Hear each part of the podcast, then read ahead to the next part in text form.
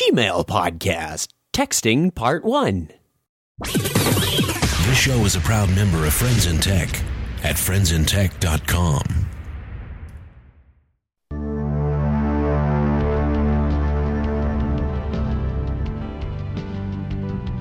Welcome to the Gmail Podcast, a collection of short hints, tips, and tricks to help you get more from your Gmail account. I'm your host, Chuck Tomasi. First, I'd like to remind you that a lot of people got new computers this holiday season, and they're likely to start asking you support questions via email, phone calls, and text. Save yourself a whole lot of hassle and try GoToAssist. You've been listening to me talk to you about GoToAssist for quite a while, and I can't tell you how helpful remote assistance is. Help people set up printers, install applications, and get photos from their new digital camera, all without leaving the comfort of your own home. It doesn't matter whether they're running Windows or Mac OS, all they need is a web browser. There's nothing to install to get help. Try GoToAssist Express free for 30 days by visiting gotoassist.com slash techpodcast. That's gotoassist.com slash techpodcast for your free 30-day trial. Thanks. Google offers a number of ways to send and receive text messages for free without using a mobile phone. This is part one of a three part series on using text messages or SMS with Gmail and other Google applications. Let's begin with Gmail. Texting from Gmail chat is fairly easy. To do this, you'll need to enable the Labs feature Text in Chat. You can find this in the Labs tab in the Settings page. Once it's set up, begin by opening the chat window and signing into chat. Type the name or phone number of the person you want to send a text message to in the Search, Add, or Invite box.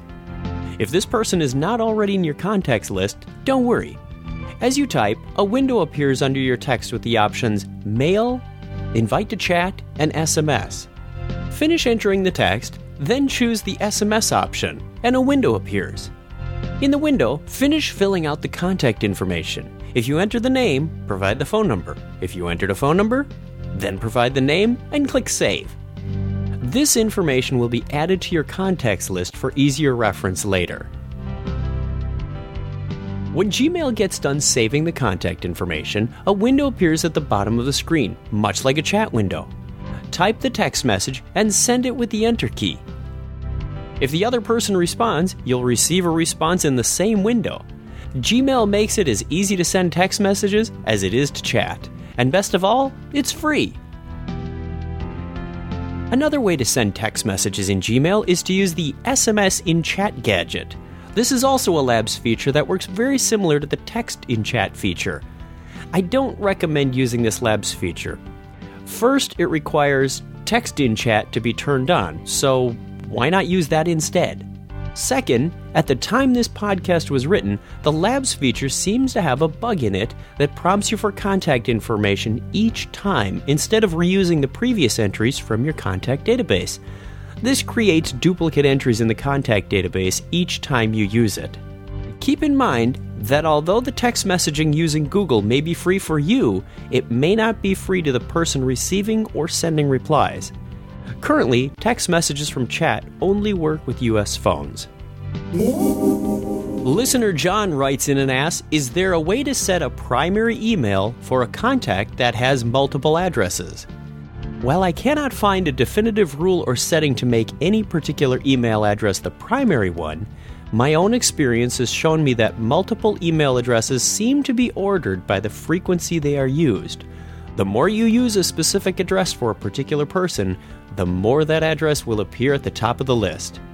If you've got information to the contrary, let me know on the blog or drop me an email.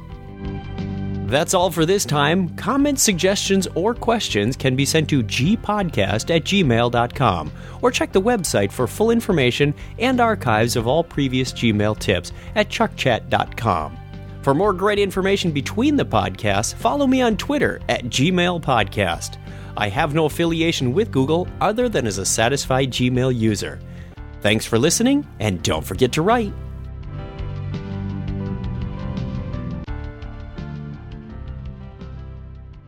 You've got Gmail.